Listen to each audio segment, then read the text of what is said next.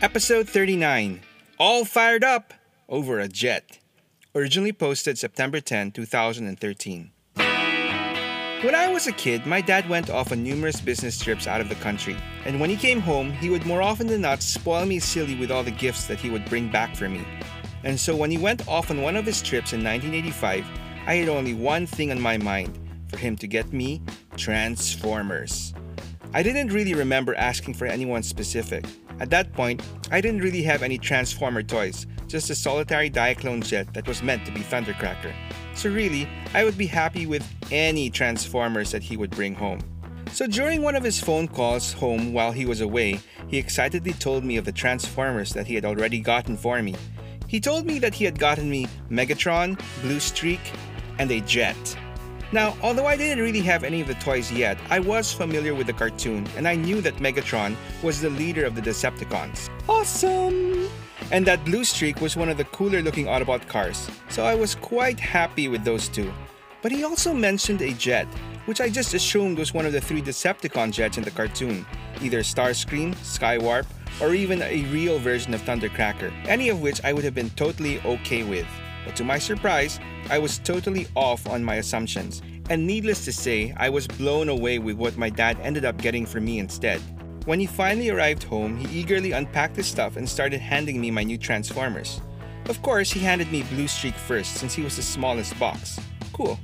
Then came Megatron, which came in a rather larger box, and this got me wondering. I knew that the Decepticon jets weren't that much bigger than Megatron, so why was I getting Megatron first? In my mind, he should have been the grand finale, and then it happened. My dad pulled out the biggest box I had ever laid my eyes on, and I was totally speechless. Here before me was a Transformer that I had never seen or heard of before, and he looked amazing. It took me quite a while to get a hold of myself and actually process what my dad had brought home for me. See, aside from being a Transformer that I had never seen before, Jetfire was also rather confusing. Up to this point, it was pretty much understood that the good guys, the Autobots, were all cars, and the bad guys, the Decepticons, were everything else, including jets. But here was Jetfire, who was most definitely a jet, but based on his profile at the back of the box, he was identified as an Autobot. Absolutely mind blowing. Once I got him out of the box, it only got better. Aside from being the largest transformer I had ever held in my hands, Jetfire was beautiful. Unlike most of the first wave of Transformer toys, this guy was super articulated. He could move his arms and legs and bend at the knees and elbows. Oh, and did I mention how beautiful he looked? And he transformed into a sleek looking jet with wings that could be swept forward and back just like an F 14 Tomcat. And if that wasn't enough, he came with snap on and off armor for his arms and legs, as well as a massive jetpack for the back. The hits kept on coming. He was simply beautiful. When I finally got a hold of myself, the next thought that came into my head was that my friends were going to die when they saw my new Transformer. Back then, there was no internet, so the channels of information of learning about the Transformers were slim to none, and all we had to go on were the cartoons which we watched sporadically on bootleg Betamax tapes from our local video store. I was certain that none of my friends were aware of this guy's existence. I was the first, and I was determined to rub it in big time. Especially to my neighbor who kept reminding me every chance he got that he had a good guy Autobot who kicked my Decepticon jet's butt. Now I had the ultimate Transformer who would kick everyone's butt. Anyway, after a few months of lording over this new Transformer over my friends, the Jetfire character finally made his way into the cartoon. But as amazing as Jetfire the toy was, when it came to the cartoon, he ended up being a bit of a disappointment. So allow me to go off tangent for a bit. While the first wave of Transformer toys were mostly repurposed from Japanese toy company Takara's Diaclone line, as the demand for more Transformers grew, Hasbro started obtaining licenses from other smaller Japanese toy companies as well. One of them was the company called Takatoku, who had made toys for an anime series called Macross.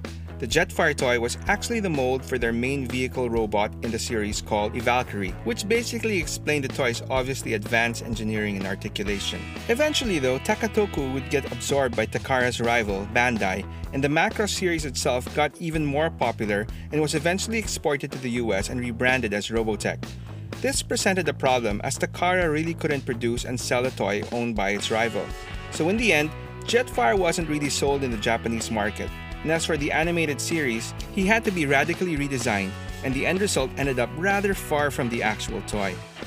First of all, his name was changed from Jetfire to Skyfire, and both of his modes looked dulled down. Instead of a cool looking battle masked head with horn guns, we got a generic looking unmasked mug. And this jet mode didn't get any better, as it now looked literally like a box with wings. But worst of all for me was how his character was dulled down.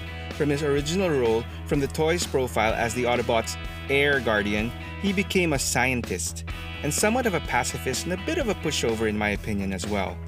Boring. It's worth mentioning that he was introduced as a long lost friend of Starscream, with both being explorers from before the war. So thanks to this previous friendship, he is initially duped into joining the Decepticons, until he sees the error of his ways and joins the good guys. As for future versions of Jetfire, well, he was featured heavily in the second live action movie, The Revenge of the Fallen, and even here, like all the other Transformers in the movie, he was reinvented into this old, decrepit robot with a walking stick. While admittedly I found him to be a rather humorous character with an interesting design, he was definitely not Jetfire for me, and instead felt like a major fall from grace from the original character concept.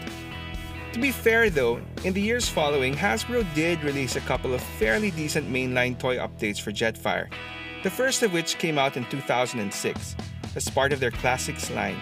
This Jetfire was loosely based on his design from the IDW comics. While it hasn't really aged that well in my opinion, for its time, it was meant to be one of the major highlights of the line. I definitely appreciate their attempts to add a few design elements from the original toy, specifically the battle mask. So when a slightly better version came around in 2014, I was all over it and quickly sold off my classics version. This newer one definitely looked much better and sleeker, looking even closer to the original toy. My only issue with this version was that it felt a little flimsier and while it looked great, it was definitely more basic engineering wise, with practically his entire jet simply folding up on his back. But despite his flaws, this is one Jetfire I still haven't brought myself to sell since I got him during my honeymoon in Singapore, so it holds some sentimentality for me.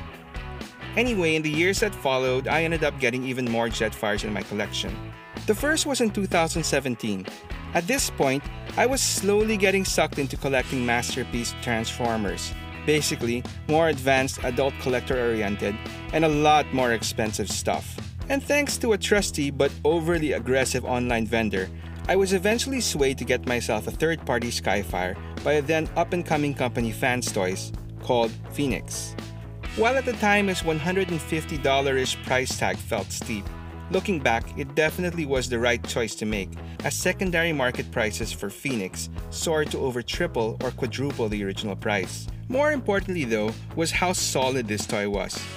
I didn't make a mistake earlier when I called this guy Skyfire as this was basically a straight up toy of the cartoon character.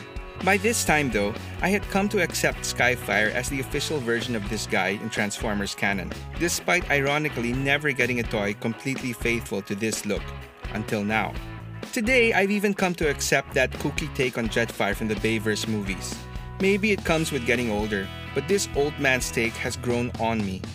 After giving us a rather mediocre toy at the time of the movie's release, which I skipped, Hasbro finally produced a more screen accurate toy years later as part of their Studio Series line, which I also skipped. Instead, I opted to get myself an oversized knockoff version of that toy. Yes, technically it's called a knockoff, but ironically, quality wise, I think it surpasses the original. And finally, in 2019, Hasbro released what seems to be the ultimate take on a Jetfire toy as part of their War for Cybertron Siege line. Despite being called Jetfire, visually there is no mistake that this is Skyfire. But he does have added armor bits and a battle mask as callbacks to the original Jetfire. While initially I didn't rush to the toy store to get him, he eventually won me over and many other collectors when he was featured heavily as a central character in the accompanying Siege cartoon. Think of it as a bit of character rehabilitation, since while this version looked like Skyfire from the original cartoon, he was far from the pushover scientist pacifist and is instead an effective and deadly warrior. Mirroring his character from the original cartoon, this version starts out not only as a Decepticon, but as the leader of the Seeker's Air Squadron. But as the story progresses, he eventually, spoiler, joins the Autobot ranks. Anyway, by the time I got to my senses, Siege Jetfire had become quite the hot and hard to find item everywhere.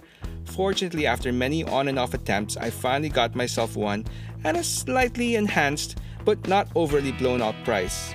And I have to say that this toy is worth every bit of hype thrown his way, as this is possibly one of the best mainline Transformer toys Hasbro has ever made to date. Like I said, I didn't mind that he doesn't look too much like the original toy. As far as I'm concerned, that ship hasn't just sailed, it was never meant to be. And while it had a rough start, like I mentioned earlier, this sky fiery look, for all its intents and purposes, is basically what Jetfire is now in the Transformers universe. And that's perfectly fine with me. Although, if Hasbro or Takara were able to pull off a reissue of the original Jetfire toy, I'd be all over it. That original Jetfire toy remains one of the best Transformer toys ever made, in my opinion. And I'm really happy that I got to own him at one point in my life, enjoy him, and of course, flaunt him over all my friends.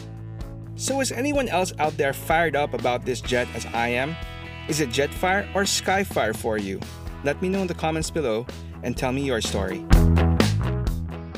Thanks for watching Stories from the Toy Shelf Redux. If you enjoyed this story, please click on the like button and subscribe to the channel to help me tell more.